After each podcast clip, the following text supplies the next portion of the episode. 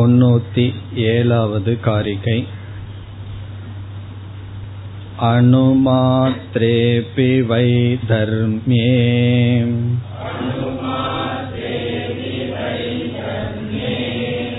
ஜாயமானே விபஸ்சிதஹ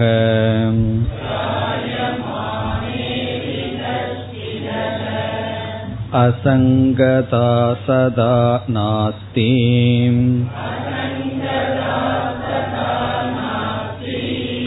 கிமுதா வரணச்யுதிஹி.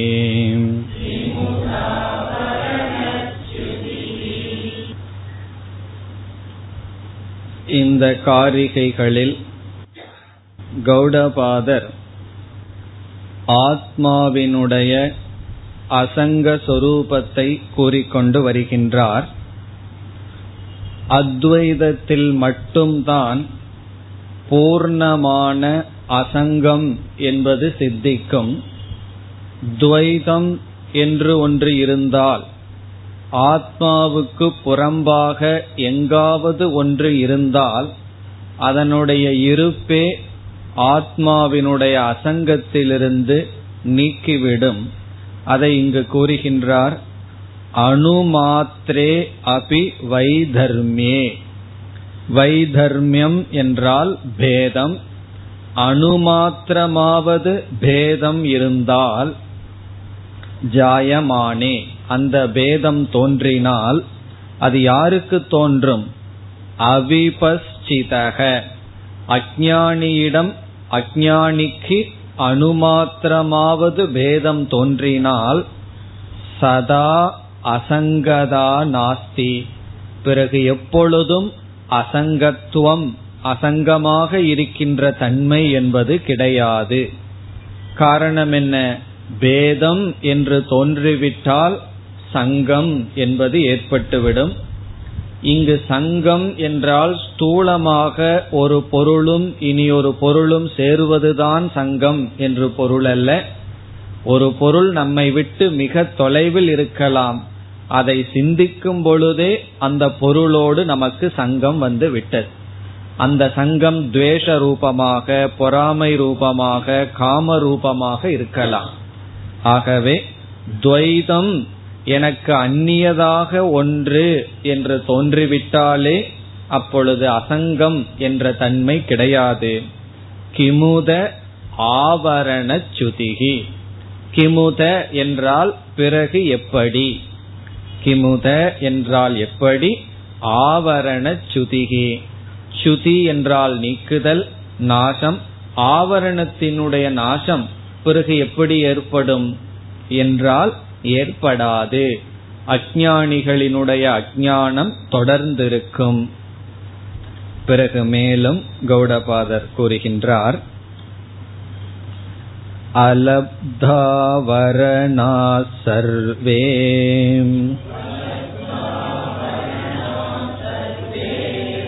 தர்மா பிரகிருதி நிர்மலாஹ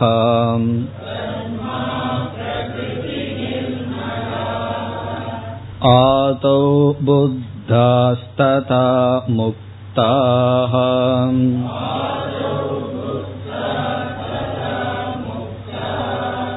புத்யந்த இதி நாயகாஹ.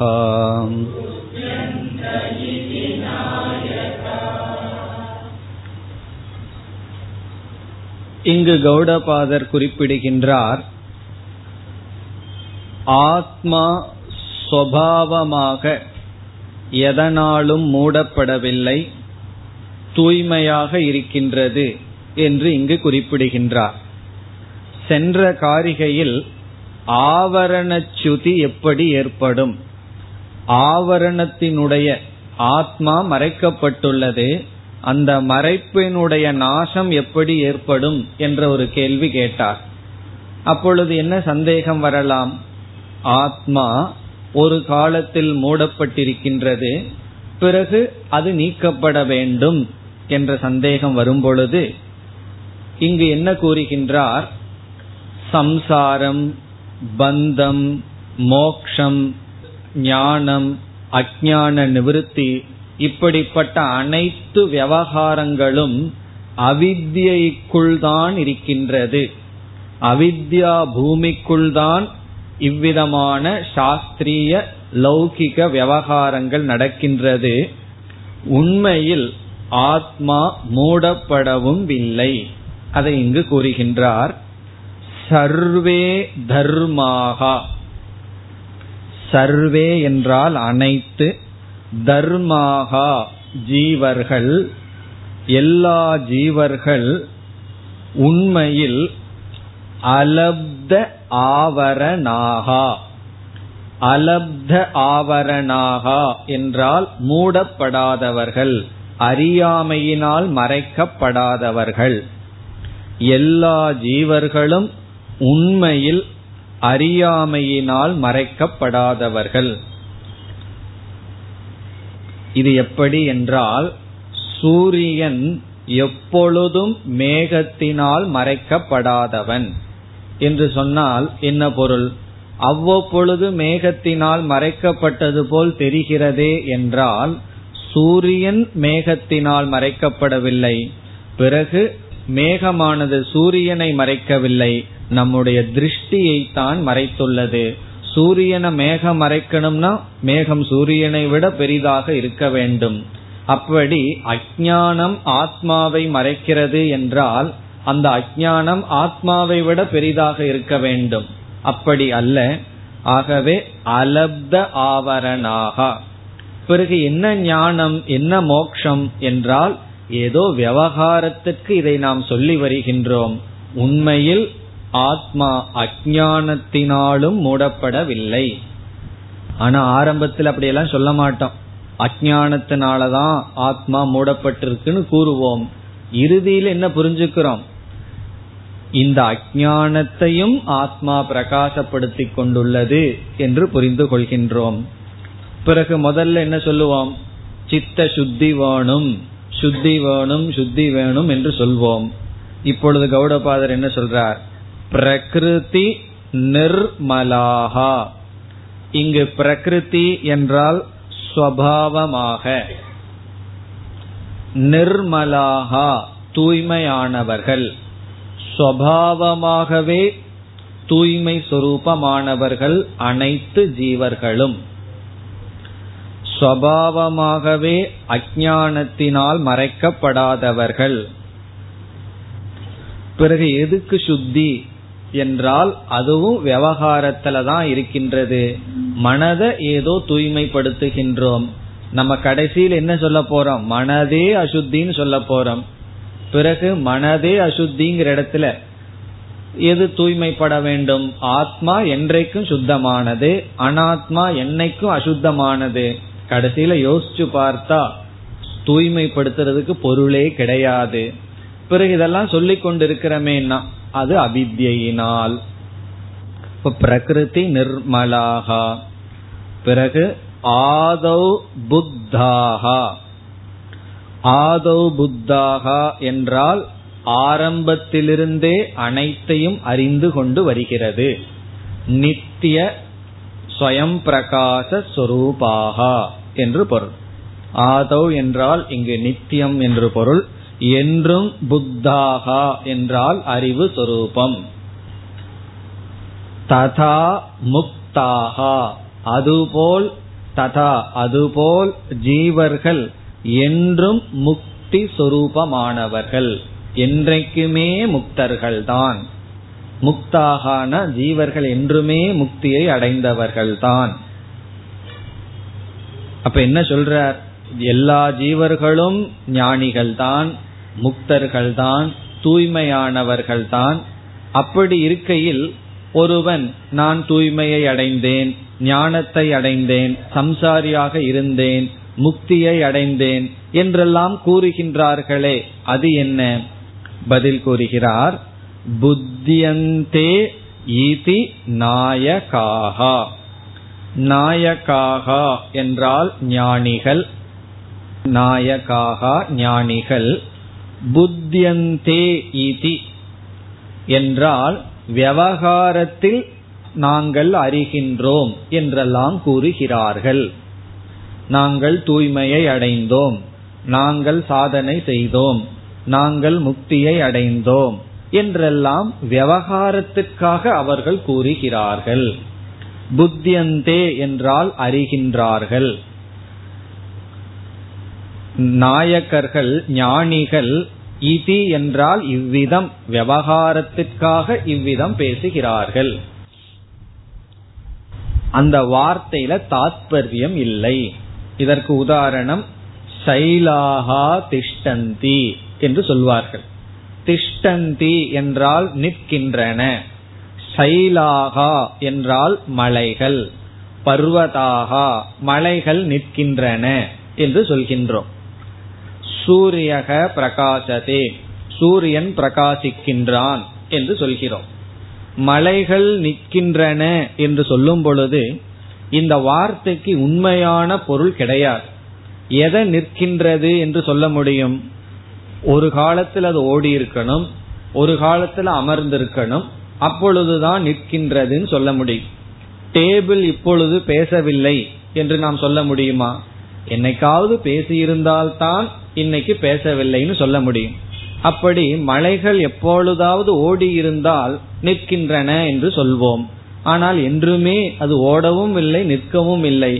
ஆனால் விவகாரத்துக்கு பயன்படுத்துகின்றோமோ, அதற்கு உண்மையான பொருள் இல்லையோ, அதே போல்தான் ஞானிகளை பொறுத்தவரை தூய்மை அடைதல், பிறகு பந்தப்படுதல், முக்தி அடைதல், அஞ்ஞானத்தினால் மூடப்படுதல், இவைகளெல்லாம் சத்தியமாக இல்லை. மோக்ஷம் விவகாரம் வரைக்கும் எல்லாமே மித்தியா இருக்கிறது. பரபிரம்மன் மட்டும்தான். சம்சாரமும் மித்தியா, பந்தமும் மித்தியா, மோக்ஷமும் மித்தியா, மோக்ஷத்திற்கான சாதனைகளும் மித்தியா. அப்படி என்றால் நான் ஒன்றும் செய்யவில்லையே என்றால் மித்தியா பந்தத்திலிருந்து மித்தியா மோட்சத்தடைகிறதுக்கு மித்தியா சாதனைகளை பயன்படுத்துகின்றோம். எல்லாமே விவகாரம் மித்தியாவாக இருக்கின்றது. பிறகு எது சத்தியம்? பரபிரம்ம ஒன்றுதான் சத்தியம் என்று இந்த காரிகைகளில் அனைத்து விவகாரங்களும் அவித்யா பூமியில் நடக்கின்றது. அவித்யா பூமினா அவித்யாவுக்குள் நடக்கின்றது. இருப்பினும் விவகாரத்துக்கு இந்த வார்த்தைகளை சொல்கின்றோம். உண்மையில் இதில் தாற்பயம் இல்லை என்று குறிப்பிட்டுள்ளார். இனி அடுத்த காரிகை கிரமதே நகி புத்தஸ்ய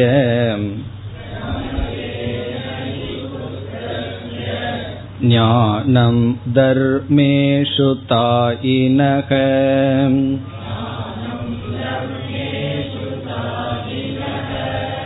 சர்வே தர்மாஸ்ததா ஞானம்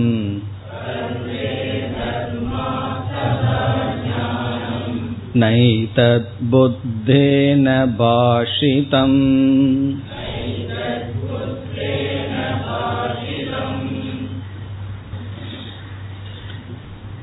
இந்த காரிகையின் சாரம் மீண்டும் ஆத்மா அசங்கஸ்வரூபம், சைத்தன்யம் அசங்கஸ்வரூபம். சென்ற காரிகையில பார்த்தோம், ஞானியை பொறுத்தவரை அனைத்தும் மித்யாவுக்குள் வருகின்ற விவகாரங்கள். அப்பொழுது ஞானியினுடைய ஆத்மா அசங்கமாக இருக்கும், அஞ்ஞானிகளினுடைய ஆத்மா சங்கமாக இருக்கலாம் அல்லவா என்று கேள்வி வரும்பொழுது இங்கு சொல்கின்றார், ஞானியினுடைய ஆத்மா என்ன சொரூபமோ அதே சொரூபம்தான் அனைவருடைய ஆத்மாவும். காரணம் என்ன? ஆத்மாவுக்குள் பேதம் இல்லை. அதைத்தான் குறிப்பிடுகின்றார். பிறகு எதுல கஷ்டம் இருக்கு? மனதலதான் சம்சாரம், சம்சார நிவர்த்திகி. ஞானியினுடைய மனது வேறு, அஞ்ஞானியினுடைய மனது வேறு. ஞானியினுடைய உடல் பிராரப்தம், அஞ்ஞானியினுடைய உடல் பிராரப்தம், இதுல வேறுபாடு கிடையாது. சில சமயம் அஞ்ஞானியை விட ஞானிக்கு பிராரப்தம் கஷ்டத்தை கொடுக்கலாம். ஆனால் மனதுதான் வேறு. சம்சாரத்தை அனுபவிக்கிற மனசு அஞ்ஞானிக்கு இருக்கு, ஞானிக்கு சம்சாரத்தை அனுபவிக்கிற மனம் இல்லை. ஆனால் ஞானியினுடைய ஆத்மஸ்வரூபமும் அனைத்து ஜீவர்களுடைய ஆத்மஸ்வரூபமும் ஒன்றுதான் என்று ஞானத்தினுடைய நித்தியத்துவம், ஞானத்தினுடைய சுத்தத்துவம், ஞானம்னா சைத்தன்யம், சைத்தன்யத்தினுடைய ஏகத்துவம் இந்த காரிகையில் சொல்லப்படுகின்றது. முதல் வரிக்கு சென்றால், கிரமதே நகி புத்தஸ்ய, புத்தஸ்ய ஞானியினுடைய, ஞானியினுடைய. இந்த ஞானிக்கு ஒரு அடைமொழி கொடுக்கின்றார் முதல் வரியில் கடைசி சொல் தாயினக. தாயினக என்ற சொல் ஞானியோடு சேர்த்திக் கொள்ள வேண்டும். தாயினக புத்தஸ்ய. தாயினக என்பதற்கு இரண்டு பொருள். ஒரு பொருள் பூஜைக்குரிய, போற்றுதலுக்குரிய, மேன்மைக்குரிய. ஹெச் ஹெச் எல்லாம் எழுதி கொள்கிறார்கள் அல்லவா, ஹிஸ் ஹோலினஸ், அதுதான் தாயினக, பூஜைக்குரிய, மேன்மைக்குரிய, தவத்திரு. இங்க என்ன சொல்றார், வேறுபாட்டையும் காட்டுகின்றார், ஒற்றுமையையும் காட்டுகிறார். தாயினகன் சொல்வதிலிருந்தே பூஜைக்குரியன மற்ற அஞ்ஞானிகளிடமிருந்து பிரிச்சர்றார். அஞ்ஞானிகளிடமிருந்து பிரிஞ்சிருக்கின்ற ஞானியினுடைய ஞானம் அஞ்ஞானிகளுக்குள் இருக்கின்ற ஞானமும் ஒண்ணுதான். அப்ப எப்படி இங்கு காட்டுகின்றார், ஞானி இடத்துல பேதமும் இருக்கு, அதே சமயத்துல ஞானிக்கும் மற்றவர்களுக்கும் பேதமும் இல்லை. தாயினக என்பதற்கு இனியொரு சொல் எங்கும் வியாபித்துள்ள. தாயினக எங்கும் வியாபித்துள்ள அல்லது பூஜாவதக, பூஜைக்குரிய, எங்கும் வியாபித்துள்ள ஞானியினுடைய புத்தஸ்ய ஞானம், அவர்களுடைய சைத்தன்யம். ஞானம் என்பது ஆத்மாவை குறிக்கின்றது, சொரூபபூதம் ஞானம். பூஜைக்குரிய ஞானிகளினுடைய ஞானம் தர்மேஷு என்றால் விஷயேஷு, எந்த விஷயத்திலும் எந்த பொருள்களிடத்திலும், தர்மேஷு நகி கிரமதே. நகி கிரமதே என்றால் சங்கம் வைப்பதில்லை, தொடுவதில்லை, சம்பந்தப்படுவதில்லை. பூஜைக்குரிய ஞானியினுடைய சொரூபமான ஞானம் எந்த பொருள்களிடத்திலும் சம்பந்தம் வைப்பதில்லை. ஞானி அசங்கமாக இருக்கின்றான். ஞானியினுடைய ஞான சொரூபம் அசங்கமாக இருக்கின்றது. இரண்டாவது வரியில் சர்வே தர்மாகா ததா, அவ்விதமே, ததா சர்வே தர்மாகா அனைத்து ஜீவர்களும், அதுபோலவே அனைத்து ஜீவர்களும். இப்ப ஞானியினுடைய ஞானம் ஏதோடும் சம்பந்தப்படுவதில்லை, எப்படியோ அப்படித்தான் எல்லா ஜீவர்களுடைய ஞானமும் ஏதோடும் சம்பந்தப்படுவதில்லை. அதனாலதான் ஞானி ஒரு பாவியாகட்டும் யோகியாகட்டும் அனைவரையும் சமமாக பார்க்கின்றான். அந்த கரணத்தின் அடிப்படையில் அல்ல, ஆத்மாவின் அடிப்படையில். அந்த கரணத்துல பேதம் இருக்கு, ஆனா அந்த பேதம் அவனுக்கு சத்தியமா தெரிவதில்லை, அது மித்யாவாகி விட்டது. ஆகவே விவகாரத்துல எல்லா பேதமும் இருக்கின்றது. அதனாலதான் தாயினகன் சொல்றார். அங்கு ஞானியை பிரிக்கிறார், அதே சமயம் ஞானி என்ன உணர்கின்றான், தன்னுடைய ஆத்மஸ்வரூபமே அனைத்து ஜீவராசிகளினுடைய ஆத்மஸ்வரூபம் என்று. இங்கு இறுதியில் ஆத்மாவுக்கு ஞானம் என்ற வார்த்தையை பயன்படுத்தினார். இந்த ஞானம் எல்லோரிடமும் சமமாக இருக்கின்றது. அது ஞானியா இருக்கலாம், பூஜைக்குரிய ஞானியா இருக்கலாம், அல்லது அஞ்ஞானியா இருக்கலாம், எல்லோரிடமும் சமமாக இருக்கின்றது. இப்படிப்பட்ட ஞானத்தை சாஸ்திரம், உபனிஷத் மட்டும்தான் நமக்கு விளக்கும், வேறு யாராலும் இது விளக்கப்படவில்லை. ஞானம் ந ஏதத் புத்தேன பாஷிதம். ஏதத் ஞானம், இந்த ஆத்ம தத்துவம். ஏதத் ஞானம் என்றால் இந்த ஞானம், இந்த ஆத்ம தத்துவம் புத்தேன, புத்தரால், கௌதம புத்தரால் ந பாஷிதம் கூறப்படவில்லை, புத்தரால் இந்த ஞானம் விளக்கப்படவில்லை. இங்கு என்ன செய்கின்றார் கௌடபாதர் என்றால், பௌத்த மதத்தை கண்டனம் செய்தார்.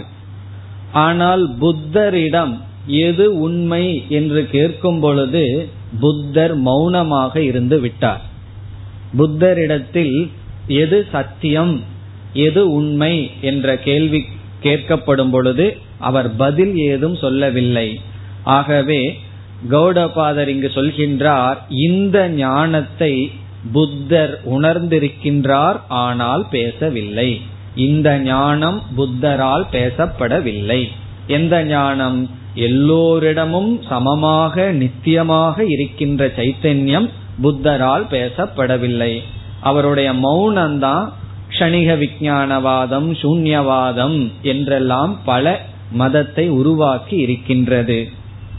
இப்ப புத்தேன ந பாஷிதம், இந்த ஞானம் புத்த பகவானால் பேசப்படவில்லை. காரணம் என்ன? இவர் ஆத்ம தத்துவத்தை குறித்து எதுவும் உபதேசம் செய்யாமல் மௌனமாக இருந்து விட்டார். சாதனைகளையெல்லாம் எவ்வளவோ பேசினார், ஆனா கடைசி பாயிண்டில் என்ன செய்து விட்டார்? மௌனமாக இருந்து விட்டார். ஆகவே இது புத்தரால் பேசப்படவில்லை. இதிலிருந்து என்ன தெரிகிறது என்றால், புத்தரால் இந்த கருத்து பேசப்படவில்லை, பின்பற்றியவர்கள் புத்தருடைய மௌனத்தை தவறாக பயன்படுத்தி இருக்கிறார்களே தவிர புத்தரிடத்தில் நமக்கு பகையில்லை. புத்தரை தவறாக புரிந்து கொண்டவர்கள்தான் வேதாந்தத்திற்கு விருத்தமாக இருக்கிறார்கள். இப்ப இந்த ஞானம் புத்தரால் பேசப்படவில்லை. இனி கடைசி காரிகை, துர்தர்ஷமதி கம்பீரம்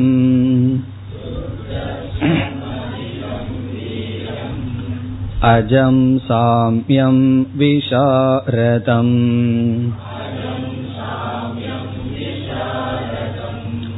புத்வா பதமநாநாத்வம்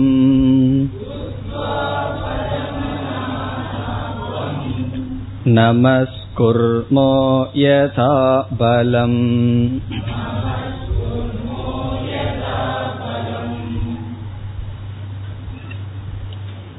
இந்த கடைசி காரிகையில் பரமார்த்த தத்துவத்துக்கு நமஸ்காரம் செய்கின்றார். இது ஒரு விதமான நமஸ்காரம், பிரார்த்தனை. எதைய நமஸ்கரிக்கின்றார் என்றால் ஆத்ம தத்துவ, அந்த தத்துவத்தை நமஸ்காரம் செய்கின்றார். மெய்ப்பொருளை நமஸ்காரம் செய்கின்றார். நிர்குண பிரம்ம நமஸ்காரம், ஆத்ம தத்துவ நமஸ்காரம். காரணம் என்ன? இங்கெல்லாம் நிர்குண பிரம்மத்தை கூறி பாரமார்த்திக தத்துவத்தையே பேசிக்கொண்டு வந்தார். அந்த தத்துவத்தினுடைய சொரூபத்தை சொல்லி அந்த தத்துவத்துக்கு எங்களுடைய நமஸ்காரம். கடைசி வரியை பார்த்தால், நமஸ்குர்மோ யதா பலம். நமஸ்குர்மக, நாங்கள் வணங்குகின்றோம். யதா பலம், எங்கள் சக்திக்கு உட்பட்டு. யதா பலம், எங்களுடைய சக்திக்குட்பட்டு எங்களுடைய நமஸ்காரம். எதைய நமஸ்காரம் என்றார்? ஒரு தேவதையோ அல்லது இஷ்ட தேவதையோ அல்லது சகுண பிரம்மத்தையோ அல்ல.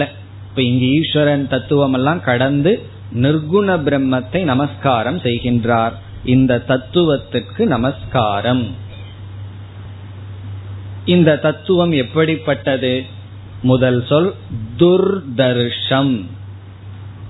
துர்தர்ஷம் என்றால் புரிந்து கொள்வதற்கு மிக கடினமானது, துர்விக்ஞேயம், அறிவதற்கு கடினமானது. துர்விக்ஞேயம் துர்தர்ஷம். அதிகம்பீரம், கம்பீரம்ங்கிற வார்த்தையை நம்ம படிச்சிருக்கோம், அவன் ரொம்ப கம்பீரமா இருக்கான்னு சொல்லி. அதிகம்பீரம் என்றால் மிக மிக கம்பீரமானது. இதனுடைய அர்த்தம் என்னன்னா துஷ்பிரவேசம். துஷ்பிரவேசம் மகா சமுத்திரவத் என்று ஒருத்தர் எழுதுறார். ஒரு சமுத்திரத்தை கடக்கிறதுங்கிறது எவ்வளவு கஷ்டமோ அதே போல இந்த தத்துவத்துக்குள்ள பிரவேசம் பண்றது அவ்வளவு சுலபம் அல்ல. இப்ப அதிகம்பீரம்னா இதற்குள்ள நுழைவதற்கு மிக மிக கடினமானது, சாதாரண விஷயம் அல்ல. அதாவது இந்த தத்துவத்துக்குள்ள நம்ம மனசு இயங்கி உள்ள போறது அவ்வளவு சுலபம் அல்ல. 10 வருஷம் வேதாந்தம் கேட்டுட்டு என்ன சொல்வார்கள் தெரியுமா, எனக்கு இஷ்ட தேவதை தான் பிடிச்சது, இந்த நிர்குண பிரம்மம் எல்லாம் வேண்டாம் விட்டுருங்க அப்படின்னு சொல்லுவார்கள். இப்ப 10 வருஷம் வேதாந்தம் படிச்சதனுடைய பிரயோஜனம் என்னன்னா இந்த நிர்குண பிரம்மத்தை தியாகம் பண்றதுதான் பிரயோஜனம். காரணம் என்ன, மனசு அதுக்குள்ள பிரவேசிக்க மாட்டேங்குது. சகுண பிரம்மன்னா நல்லா இருக்கும், நிர்குண பிரம்மம்னா கடினம். இப்ப அதிகம்பீரம்னா இது ரொம்ப பெரிய விஷயம்னு சொல்ற, துர்தர்ஷம்னா அவ்வளவு சுலபமா அதை கிரகிச்சிக்க முடியாது. அதிகம்பீரம் இது மிக மிக மேலானது, இதற்குள்ள பிரவேசம் பண்றதுங்கிறது அவ்வளவு சுலபம் அல்ல. நமக்கு முன்னாடி எத்தனையோ இரும்பு கதவுகள் எல்லாம் இருக்கும், அதெல்லாம் உடைச்சிட்டு தான் இதற்குள்ள போகணும். ஒவ்வொரு ராகத்வேஷங்களும் ஒவ்வொரு கதவுகள் போல, அதையெல்லாம் உடைச்சிட்டு இதுக்குள்ள பிரவேசம் பண்றதுங்கிறது அவ்வளவு சுலபம் அல்ல. அதனால அதிகம்பீரம். இதெல்லாம் என்ன, ஆத்ம தத்துவம் அதிகம்பீரம். காரணம் என்ன, இனி ஆத்ம தத்துவம் வருகின்றது. ஆத்ம தத்துவத்தினுடைய பெருமையை இந்த 2 சொல்லல சொன்னார். இனி எப்படிப்பட்ட தத்துவத்தை நாம் நமஸ்கரிக்கின்றோம், அஜம் பெறப்பற்றது, அஜம் சாம்யம் யூனிஃபார்ம் பேதமற்றது சமமானது சாம்யம், விசாரதம் தூய்மையானது என்றும் பரிசுத்தமானது, அசங்கம் சுத்தம் என்று பொருள் விசாரதம். பிறகு கடினம் என்று சொன்னாலும் இதை புரிந்து கொள்ள முடியும். இதை புரிந்து கொள்ள முடியாத மாதிரி இல்லை, இது புரிந்து கொள்ள முடியும் ஆனால் கடினம். அதனால 2வது வரியில சொல்றார் புத்துவா பதம். புத்துவா என்றால் அறிந்து, பதம் என்றால் இந்த பதத்தை இந்த தத்துவத்தை அறிந்து. பிறகு மீண்டும் இந்த தத்துவம் எப்படிப்பட்டது, அனானாத்துவம். நானாத்துவம் என்றால் வேற்றுமை, அனானாத்துவம் என்றால் வேற்றுமை அற்றது இருமை அற்றது அத்வைதம் என்று பொருள். ஏகம் என்றும் நாம் கூறுவதில்லை. பிரம்மன் ஏகம் என்றால் அது அரையாகலாம் காலாகலாம் ஒன்னாகலாம். அத்வைதம் என்றால் 2 அல்ல என்று நாம் சொல்கின்றோம். இதிலிருந்து 2 அல்ல 1 அல்ல. பிறகு என்ன 2 1ங்கிற நம்பர் எல்லாம் எப்ப வரும், இருமைங்கிற கான்செப்ட் இருக்கிற வரைக்கும் தான் நம்பரே வரும். இது எண்ணிக்கைக்கெல்லாம் அப்பாற்பட்டது. அதனாலதான் அந்த அத்வைதம்ங்கிற வார்த்தையிலேயே தாத்பரியம் இருக்கு. ஏகமும் அல்ல அநேகமும் அல்ல. பிறகு ஏகம் அநேகமும் அனைத்தும் இந்த பிரம்மத்தின் மீது ஏற்றி வைக்கப்பட்டுள்ளது. அதனாலதான் அனானாத்துவம் வேற்றுமை அற்றது. அதாவது அஜம் சாம்யம் விசாரதம் அனானாத்துவம் பதம் துர்தர்ஷம் அதிகம்பீரம் பதம் புத்வா. இப்படிப்பட்ட பதத்தை அறிந்து யதாபலம் நமஸ்குருமக, எங்களுடைய சக்திக்குட்பட்டு நாங்கள் அதை நமஸ்காரம் செய்கின்றோம். இப்ப இந்த இடத்துல நமஸ்காரம்ங்கிறதுக்கு என்ன அர்த்தம், அந்த தத்துவத்தை எங்காவது முன்னாடி வச்சு இல்ல மாண்டூக்கிய உபநிஷத்தை வச்சு முன்னாடி வச்சு அதுக்கு டெய்லி சாஷ்டாங்கமா ஒரு 4 நமஸ்காரம் பண்றதா என்றால், இங்கு நமஸ்காரக என்றால் சரண்டர். இந்த தத்துவத்துக்குள் எங்களை ஒப்படைக்கின்றோம், எங்க சக்திக்குட்பட்டு இதுல ஒப்படைக்கிறோம். எங்களுக்கு சக்தி இல்லையான்னா இந்த தத்துவத்திலிருந்து கொஞ்சம் கீழறங்கி சகுண தத்துவத்துக்கு போயிடுறோம். ஆகவே யதாபலம்னா எந்த அளவுக்கு அந்த கரணத்துல சக்தியும் சுத்தியும் இருக்கிறதோ அந்த அளவுக்கு இந்த தத்துவத்துல நிற்க முயற்சி செய்கிறோம். அதுதான் என்னுடைய அர்த்தம். அதனாலதான் பெரிய மகான்களையும் எல்லாம் நமஸ்காரம் பண்ணும்போது அதனுடைய அர்த்தம் என்ன, அந்த குணம் எல்லாம் நமக்கு வரும். எதை நம்ம ரெஸ்பெக்ட் பண்றோமோ, ஆதரமா பாக்கிறோமோ, அது விரைவில் நம்மை அது அடையும். நாம் அந்த சுரூபத்தை ஆகிறோம். இப்ப இங்க நமஸ்குர்மோ யதா பலம்னா எங்களுடைய அந்த கரண சுத்திக்கு ஏற்ற எவ்வளவு தூரம் முடியுமோ அவ்வளவு தூரம் இந்த தத்துவத்திலேயே நிற்க முயற்சி செய்கின்றோம். இது வேதாந்த நமஸ்காரம். மற்ற நமஸ்காரம்னா என்ன? ஏதோ அகங்காரத்தை கொஞ்சம் குறைச்சிக்கிறது, அல்லது பகவானுக்காக நைவேத்தியம் பண்றது, இதெல்லாம் மற்ற நமஸ்காரம். அத்வைத தத்துவத்துக்கு நமஸ்காரம்னா அத்வைத தத்துவத்துல நிற்பதற்கு சக்திக்கு உட்பட்டு முயற்சி செய்கின்றோம். அது அங்க பணிவும் இருக்கு. நான் நிற்பேன் அப்படின்னு சொன்னோம்னா விழுந்துருவோம். நான் நிற்பேன்னு சொல்றது விழுந்ததுனாலதான் சொல்றது. நான் இந்த தத்துவத்துல நிக்க முடியாத, என்ன எல்லாத்தையும் சாதிச்சுட்டேன், நான் நின்றுருவேன் அப்படி சொல்லும் போதே அவன் விழுந்துட்டான்னு அர்த்தம். அதனாலதான் யதாபலம் எங்களுடைய சக்திக்குட்பட்டு இந்த தத்துவத்தில் நாங்கள் நிற்கின்றோம். இத்துடன் இந்த அத்தியாயம் முடிவடைகிறது. நாம் சுருக்கமாக இந்த 4வது பிரகரணத்தினுடைய சாரத்தை பார்க்கலாம். 12 மந்திரங்கள் கொண்டது மாண்டூக்கிய உபனிஷத். அந்த 12 மந்திரங்களை முதல் ஆகம பிரகரணம் என்பதில் கௌடபாதர் 29 காரிகைகளில் விளக்கினார். அங்கு நாம் ஓங்காரத்தின் துணை கொண்டு அத்வைதத்தை நிலைநாட்டினோம். பிரபஞ்சோபசமம் சாந்தம் சிவம் அத்வைதம் என்று அத்வைதம் ஆகமத்தின் அடிப்படையில் நிலைநாட்டப்பட்டது. பிறகு கௌடபாதர் பிரபஞ்சோபசமம் என்ற சொல்லை விளக்குவதற்காக துவைதத்தின் மித்யாத்துவத்தை நிலைநாட்ட 2வது பிரகரணம் எழுதினார். அது வைதத்திய பிரகரணம். அங்கு யுக்தியை பிரதானமாக பயன்படுத்தி எதை நிலைநாட்டினார்? பிரபஞ்சம் விததம் வைதத்தியம் மித்யா என்று நிலைநாட்டினார். 3வது பிரகரணத்தில் அத்வைத பிரகரணம் என்று பெயரிட்டு அதில் குறிப்பாக ஜெகத்தும் ஜீவனும் தோன்றவில்லை, பிரம்மன் அகாரணம் அஜாதி என்று அஜாதிவாதம் நிலைநாட்டப்பட்டு, பிறகு 3வது பிரகரணத்தில் இனி ஒரு முக்கிய கருத்து வந்தது, அமணிபாவக என்ற நிதித்தியாசன பகுதி அங்கு நாம் பார்த்தோம். இனி இந்த 4வது பிரகரணத்திலும் துவைத மதங்களை நிராகரணம் செய்து மீண்டும் அத்வைதத்தை நிலைநாட்டினார். இனி நாம் கடைசி பிரகரணத்தினுடைய சாரத்தை பார்க்கின்றோம். முதல் 2 காரிகைகள் மங்கள காரிகை. முதல் காரிகையில் நாராயணனுக்கு நமஸ்காரம் செய்தார். அந்த புருஷோத்மனை நிர்குண பிரம்மமாக பார்த்து நமஸ்காரம் செய்தார். 2வது காரிகையில் ஞான யோகத்தை நமஸ்காரம் செய்தார். அஸ்பர்ஷ யோகோவை நாம அஸ்பர்ஷ யோகத்திற்கு நமஸ்காரம் செய்தார். ஞான யோகத்திற்கு அஸ்பர்ஷ யோகன்னு பேர் கொடுத்தார். எப்பொழுதெல்லாம் யாராவது ஆட நமக்கு கஷ்டம் வந்ததுன்னா உடனே அஸ்பர்ஷ யோகம்ங்கிற வார்த்தை மனசுல வரணும்.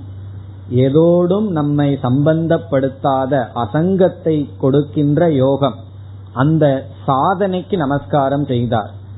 முதல்ல பிரம்ம நமஸ்காரம், பிரம்மத்தை எடுத்து செல்ற சாதனைக்கு நமஸ்காரம்.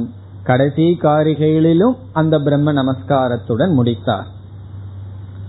பிறகு 3 to 5 வரை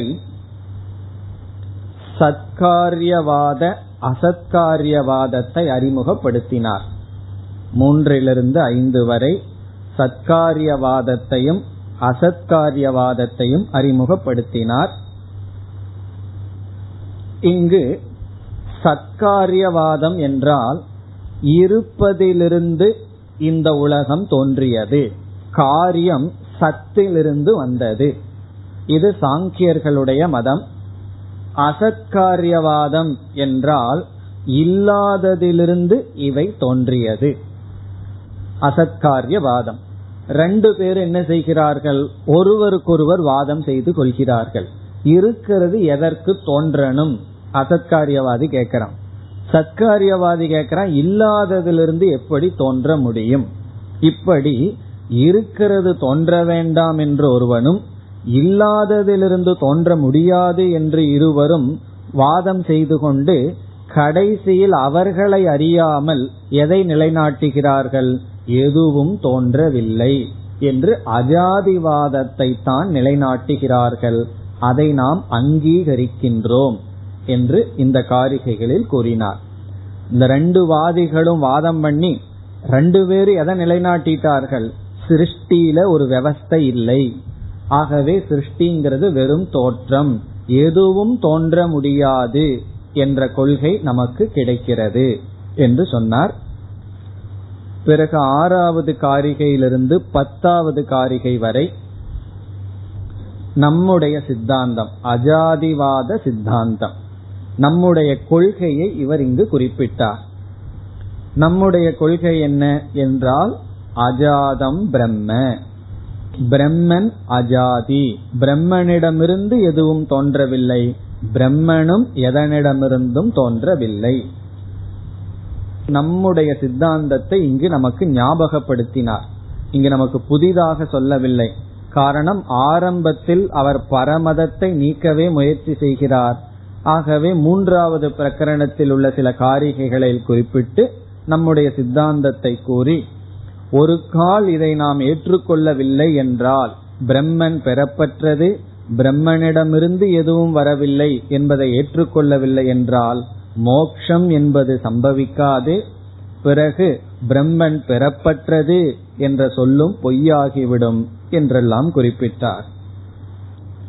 பிறகு 11லிருந்து 13 வரை, 11வது காரிகையிலிருந்து 13 வரை சத்காரியவாத நிஷேதம், சத்காரியவாதத்தை நீக்கினார்.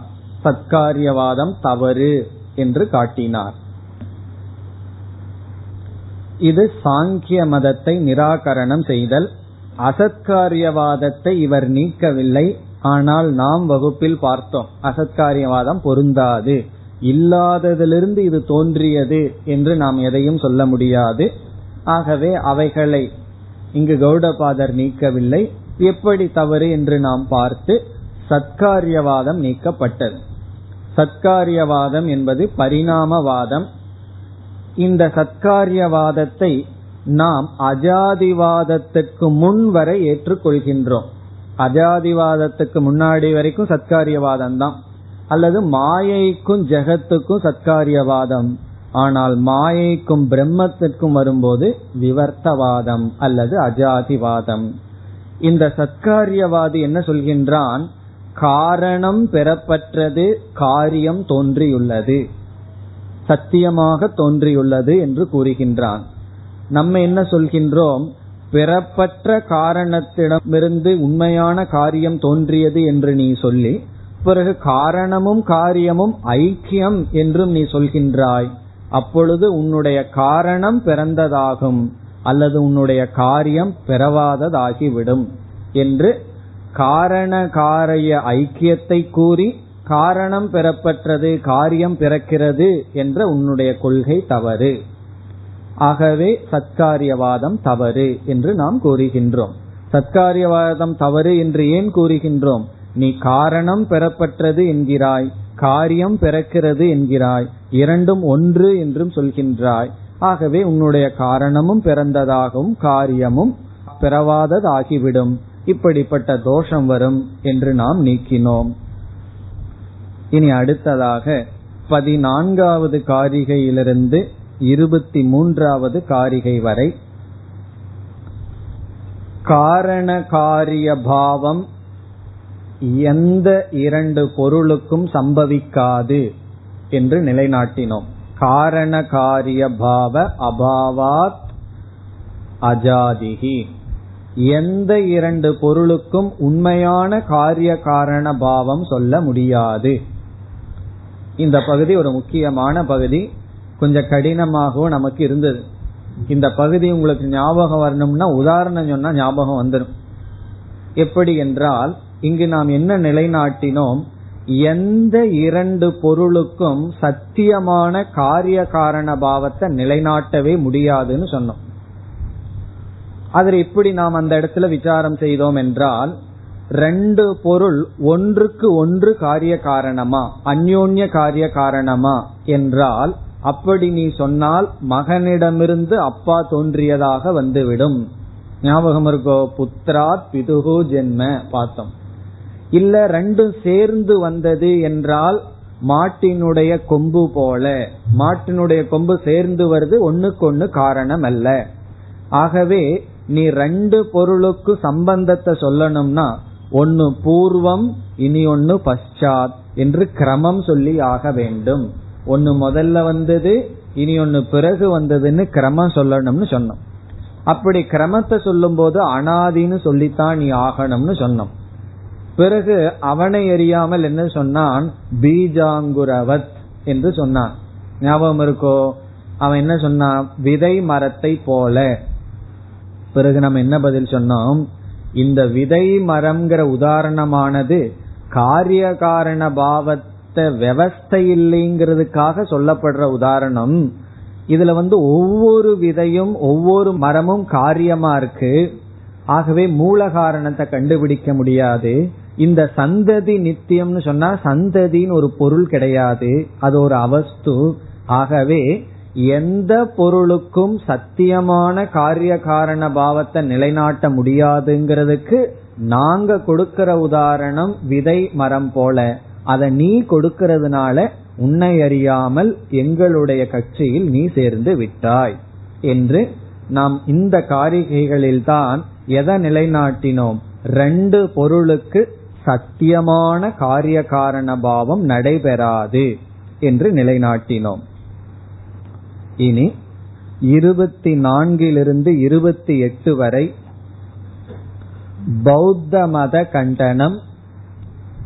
24 28 வரை இங்கு என்ன செய்தோம் என்றால், புத்த மதத்தில் முக்கியமான ரெண்டு பிரிவு, ஒன்று ஹீனயானம், இனி ஒன்று மகாயானம். ஹீனயானத்தை சேர்ந்தவர்கள் வெளியே பொருள் இருக்கிறது என்று சொல்கிறார்கள். மகாயானத்தை சேர்ந்தவர்கள் பாஹ்ய அர்த்தக நாஸ்தி, வெளியே பொருள் இல்லை என்று சொல்கிறார்கள். நாம் இங்கு என்ன செய்தோம், ஹீனயானத்தின் பக்கம் சேர்ந்துவிட்டு அவனுடைய கருத்தையே எடுத்து மகாயானத்தை சார்ந்தவர்களிடம் நாம் சேர்ந்துவிட்டு அவனுடைய கருத்தை எடுத்து ஹீனயானத்தை சார்ந்தவர்களை நீக்கினோம். வெளியே பொருள் சத்தியமாக இருக்கிறது என்று சொல்பவர்கள் விருத்தி இருப்பதனால் ஒவ்வொரு விருத்திக்கும் ஒவ்வொரு விஷயம் இருந்தாக வேண்டும் என்று சொன்னார்கள். இந்த கணிக விஞ்ஞானவாதி அல்லது மகாயானத்தை சார்ந்தவர்கள் என்ன சொல்கிறார்கள், விஷயம் கிடையாது வெறும் விருத்தி தான் என்று சொல்கிறார்கள். அந்த விருத்திங்கிறது ஞானம், அது க்ஷணிகம் என்று சொன்னார்கள். பிறகு இவர்களுடைய கருத்தை எல்லாம் எடுத்துக்கொண்டு நாம் என்ன செய்தோம், வெளியே பொருள் இல்லை. அதுக்கு நம்ம கையாண்ட ஒரு யுக்தி என்னவென்றால், 20 பானை இருக்கு, நமக்கு 20 விருத்தி இருக்கு, ஆனா இருக்கிறது ஒரே ஒரு வஸ்து தான், ஒரே ஒரு களிமண்ணு தான். இப்போ ஒரே ஒரு வஸ்து இருக்கு ஆனா 20 விருத்தி இருக்கு. இதுல இருந்து நம்ம என்ன முடிவு பண்றோம், விருத்தி இருக்கு விஷயம் கிடையாது. ஆகவே ஒவ்வொரு விருத்திக்கும் ஒவ்வொரு விஷயம் இருக்கணுங்கிற அவசியம் இல்லை. பிறகு சொப்பன திருஷ்டாந்தத்திலையும் கனவுலையும் விஷயம் கிடையாது வெறும் ஞானம் இருக்கின்றது என்ற யுக்தியை கையாண்டோம். பிறகு கடைசியில் என்ன சொன்னோம், இந்த ஞானம் க்ஷணிகமல்ல நித்தியம் என்று சித்தம்ங்கிற வார்த்தையை அந்த இடத்துல பயன்படுத்தினோம். சித்த திருஷ்யமும் கிடையாது, சித்தமும் அஜம், இந்த சைத்தன்யமும் பெறப்பட்டது என்று நாம் பௌத்த மத கண்டனம் செய்தோம். இந்த இரண்டு தான் பரமத கண்டனம் இங்கு செய்தார். மற்ற நம்முடைய பகைவர்களை நீக்கினது இந்த ரெண்டு தான். இதுல பார்த்தோமேயானால் சத்காரியவாத விஷயத்தில் சிருஷ்டியை பற்றிய பூர்வபக்ஷம் நீக்கப்பட்டது. ஏன்னா அவன் சிருஷ்டியை பற்றி இருக்கிற கருத்து பேசப்பட்டது, அது நீக்கப்பட்டது. பௌத்த மதத்துல சிருஷ்டியே கிடையாது, ஆத்ம விஷயத்தில் இருக்கின்ற தவறு நீக்கப்பட்டது. ஏன்னா தவறு ரெண்டு இடத்துல பண்ணலாம், ஒன்னு ஆத்ம விஷயத்துல, இனி ஒன்னு ஜெகத் விஷயத்துல. ஜெகத் விஷயத்துல தப்பு பண்ணவன், தப்புலயே கடைசி தப்பு பண்ணவன் யார் என்றால் சாங்கியன். அதனால சாங்கியனை நீக்கினோம். ஆத்ம விஷயத்துல தப்பு செய்தவர்கள் க்ஷணிக விஞ்ஞானவாதிகள். அவர்கள் ஜெகத்து இல்லைன்னு சொல்லிவிட்டு ஆத்ம விஷயத்துல வந்து க்ஷணிகம்னு சொல்லிவிட்டார்கள். ஆகவே வேதாந்தத்துல ரெண்டே இடம், ரெண்டு இடத்திலையும் தப்பு செய்தவர்கள். ஒருத்தன் சாங்கியன் வெளியே தப்பு செய்தான், பௌத்த மதத்துல க்ஷணிக விஞ்ஞானவாதி ஆத்ம விஷயத்துல தவறு செய்தான். ஆகவே இந்த இரண்டும் நீக்கப்பட்டது. இப்ப கடைசி பூர்வபக்ஷம் ரெண்டு இடத்துல இருக்கு, வெளிய சாங்கியன், உள்ளே க்ஷணிக விஞ்ஞானவாதி. ஆத்ம விஷயத்துல நமக்கு கடைசியா இருக்கிற பூர்வபக்ஷி க்ஷணிக விஞ்ஞானவாதி, பிரபஞ்ச விஷயத்துல நமக்கு கடைசியா இருக்கிற பூர்வபக்ஷி சாங்கியன். ஆகவேதான் இந்த ரெண்டும் நீக்கப்பட்டது. இப்ப இதோடு என்ன ஆயிடுதுன்னா பரமத கண்டனம் முடிந்து விட்டது. இந்த ரெண்டு விஷயத்துல தப்பான கருத்து வரலாம், ரெண்டு விஷயமும் நீக்கப்பட்டது.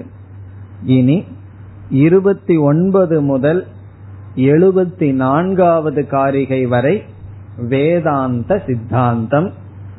29 முதல் 74 வரை அதற்குள்ள என்னென்ன டாபிக் என்று சுருக்கமாக பார்க்கலாம். 30லிருந்து 32 வரை பந்த மோக்ஷம் மித்தியா, பந்தமும் மித்தியா மோக்ஷமும் மித்தியா என்ற கருத்து வந்தது. 33 முதல் 36 வரை சொப்பன திருஷ்டாந்தத்தின் மூலமாக சைத்தன்யத்துக்கு விஷயமில்லை என்ற கருத்து. கனவை உதாரணமாக எடுத்துக்கொண்டு நாம் எதை நிலைநாட்டினோம்? சைத்தன்யம் நிர்விஷயம். 37 முதல் 41 வரை சொப்பன ஜாகிரத் இந்த இரண்டையும் ஒப்பிட்டு ஜெகத் மித்யா என்று நிலைநாட்டினோம். இதில் சொப்பனம் காரியம் ஜாகிரத் காரணம் என்று பூர்வபக்ஷம் வந்தது. ஆகவே காரணம் சத்தியம் என்று சொன்னான். நம்ம என்ன சொன்னோம்? சொப்பனத்துக்கு தான் ஜாகிரத் காரணம், சைத்தன்யத்துக்கு ஜாகிரத் காரியம் என்று சொன்னோம். பிறகு இனி ஒரு கோணத்துல காரிய காரண பாவத்தையே நிலைநாட்ட முடியாது என்றும் நாம் கூறினோம். பிறகு 42 முதல் 46 வரை எதற்காக சிருஷ்டி சாஸ்திரத்தில் பேசப்பட்டது என்று கூறினோம். சிருஷ்டியே இல்லைன்னா ஏன் சாஸ்திரம் கஷ்டப்பட்டு சிருஷ்டிய பேசணும்? அதற்கு அங்கு பார்த்த பதில் உபலம்பாத் சமாச்சாராத். நமக்கு பிரத்யக்ஷ பிரமாணத்தின் மேல அவ்வளவு விசுவாசம், பிறகு ஆர்டரா நடந்து வந்ததுன்னு சொன்னா அது வந்து மித்தியான்னு நீக்கிறது கஷ்டமா இருந்தது. பிறகு பயம் வந்தது, அத்வைதம் வந்து ஆத்ம நாச பயத்தை கொடுக்கின்றது. இப்ப சாதகன் ரொம்ப பயந்துட்டு இருக்கான். அதனால என்னன்னா சரி இதெல்லாம் இருக்கு, இதெல்லாம் இருக்கிறதுனாலதான் பயந்துக்கிறான். அவன் இடத்துல இதெல்லாம் இல்லைன்னா எச்சா பயம் வருது. அப்ப என்னன்னா சரி இருக்கு என்று சாதகன் பயம் கொள்வதாலும் பிறகு அவர்கள் பக்குவம் அடைவதற்காக படிக்காக சொல்லப்பட்டது. பிறகு 47 முதல் 53 வரை அலாத சாந்தி திருஷ்டாந்தம். அலாத திருஷ்டாந்தம் தீப்பந்தத்தினுடைய உதாகரணம். இந்த உதாகரணத்திலிருந்து என்னென்ன கருத்து பார்த்தோம்னா சுருக்கமா ரெண்டு, அலாத ஸ்பந்தனம், அலாத சாந்திகி. அலாத ஸ்பந்தனம்னா தீப்பந்தம் விளையாடும் பொழுது ஸ்பந்தனம் பண்ணும் பொழுது விதவிதமான தோற்றங்கள், அதுதான் இந்த சிருஷ்டி. அலாத சாந்தி, தீப்பந்தத்தை பேசாம வச்சிருந்தோம்னா அங்கு ஒரு தோற்றமும் இல்லை. எப்பொழுதெல்லாம் உலகம் நம்ம கொஞ்சம் ரொம்ப தொந்தரவு பண்ணுதோ அப்ப தீப்பந்தத்தை நினைச்சுக்கணும், ஓ இப்ப கொஞ்சம் அலாதம் ஸ்பந்தனத்தில் இருக்கு. பேசாம அமைதியா இருந்தோம்னா அலாதம் கொஞ்சம் சாந்தியா இருக்கு. இந்த ஸ்பந்தனங்கிறது தான் சிருஷ்டி, அலாத சாந்திங்கிறது தான் அத்வைதம். பிறகு 54லிருந்து 56 வரை மீண்டும் காரணகாரிய பாவம் இல்லாததனால் சம்சாரம் இல்லை என்று சொன்னார். காரணகாரிய பாவத்தை நிலைநாட்ட முடியாததுனால சம்சாரம் இல்லை. யாவத் தேதுபலா வேஷக, எதுவரைக்கும் ஹேதுவிலையும் பலத்திலையும் ஆவேசம் இருக்கோ அது வரைக்கும் தான் அது இருக்குனார். நம்ம ஆவேசம் போச்சு, இது காரணம் அல்லங்கிற புத்தி வந்துட்டா அது காரணம் அல்ல. இப்போ ஒருவர் வந்து நமக்கு தொந்தரவு கொடுக்கிறார், இவர் தான் தொந்தரவு கொடுக்கிறாருங்கிற காரண புத்தி இருக்கிற வரைக்கும் அவர் தொந்தரவு கொடுக்கிறார். அவர் தொந்தரவு கொடுக்கலங்கிற காரண புத்தி போயிடுதுன்னு அவர் தொந்தரவு கொடுக்கல. அப்படி காரணம்ங்கிறது நம்ம மனசுல இருக்கே தவிர வெளியே இல்லை. காரணத்துவ கல்பனா நம்மிடம்தான் இருக்கு என்று சொன்னார். பிறகு 57 முதல் 59 வரை விவகாரம் இந்த அறிவை புடுங்கிட்டு போயிரும் சொன்னார். ஓவர் விவகாரத்தில் இருக்கும் பொழுது இந்த அறிவு நம்மிடம் இருக்காதுன்னு சொல்லி விவகாரம் இந்த நாலேஜ் அறிவை எடுத்து விடும் என்று ஒரு எச்சரிக்கை கொடுத்தார். அப்ப என்ன பண்ணணும்னா அளவா விவகாரம் வச்சுக்கணும். விவகாரமே இல்லைனாலும் தப குணத்துக்கு போயிடுவோம். ஆகவே விவகாரம்ங்கிறது சாதனை சாத்தியம் அல்ல. பிறகு 60 to 70 வரை துவைதத்தினுடைய அனிர்வச்சனீயத்துவத்தை பேசினார். இருமை வந்து அனிர்வச்சனீயம், ஆகவே மித்யா. 60 to 70 வரை வாக் மனசோகோ அகோச்சரத்துவம். பிறகு 71 to 74 வரை கன்க்ளூஷன் முடிவுரை. 2 முடிவுரை அங்கே ஒருக்கா முடிக்கிறார், பிறகு கடைசியிலே முடிக்கின்றார், உபசம்ஹாரம் செய்கின்றார். அதுல மீண்டும் அஜாதி தத்துவத்தையே கூறி முடிக்கின்றார். 75 to 86 வரை 75 to 86 வரை ஞான பலம், ஞான சொரூபம், மோக்ஷ உபாயம். ஞானத்தினுடைய பலனை கூறினார், ஞானத்தினுடைய தன்மையை மீண்டும் கூறினார், உபாயத்தை கூறினார். உபாயம்ங்கிறது என்ன? ஞானம். இங்க குறிப்பா அபினிவேஷகங்கிற கருத்துக்கு மீண்டும் வந்தார். நம்ம மனசில் இருக்கிற அபினிவேஷம்தான் காரணம். அபினிவேஷத்துக்கு லட்சணம் பார்த்தோம் என்ன? இச்சை வந்து தீவிரம் அடைந்து விட்டால் அது அபினிவேஷம். பிறகு 87 to 89 வரை அவஸ்தாத்ரய சாரம். கடைசியில ஏன் அவஸ்தாத்ரயத்துக்கு வந்தார்? நம்ம மாண்டூக்கிய உபனிஷத்துலதான் இருக்கும்னு ஞாபகப்படுத்தணுமே, அதனால அவஸ்தாத்ரய சாரத்தை சொன்னார். சொல்லி ஞானி இவைகளையெல்லாம் அறிகின்றான். பிறகு 90 to 100 வரை கடைசி 10 காரிகைகள் முடிவுரை, கன்க்ளூஷன். இந்த முடிவுரையில என்ன செய்தார் என்றால், முதல்ல ஒரு கருத்து சொன்னார். எல்லா வேதாந்த சாஸ்திரத்தையும் ஒரே ஸ்லோகத்தில் அடக்கினார். 90 ஹேய ஞேய ஆப்ய பாக்கியானி. எதை விடணும்னு தெரிஞ்சுக்கணும், எதை அறியணும்னு தெரியணும், எதை அடையணும்னு தெரியணும், எதை வறுக்கணும்னு தெரியணும். வச்சுக்கலாம், ஆனா அதை வறுத்து வச்சிருக்கணும். நம்ம இடத்தில் சில பொருள் எல்லாம் வீட்டுல வாங்கினோம்னா கிச்சன்ல சிலதை வறுத்து வச்சிருப்போம், சிலதை பச்சையா வச்சிருப்போம், சிலதை வந்து அரைச்சி வச்சிருப்போம். அப்படி இந்த உலகத்துல எதை நீக்கணும், சிலதெல்லாம் நீக்கி சுத்தமா வச்சிருப்போம். அப்படி எதை அடையணும், எதை அறியணும், இதுல அறியத்தக்கதுதான் பிரம்மன், மீது எல்லாமே மித்யா அப்படின்னு சொல்லி, பிறகு பிரம்மனிடம் அறியத்தக்கது என்ற பாவனையும் மித்யா என்று கூறினார். கடைசியில் என்னன்னா பிரம்ம அகம். பிறகு இறுதிய என்ன சொன்னார்? எல்லாமே விவகாரத்துக்குள்ள இருக்கிறது தான், அசங்க ரூபமான ஆத்மாதான் சத்தியம், அதுதான் பிரம்மன். அசங்கத்துவம்ங்கிற லட்சணமும் மித்தியாதான்.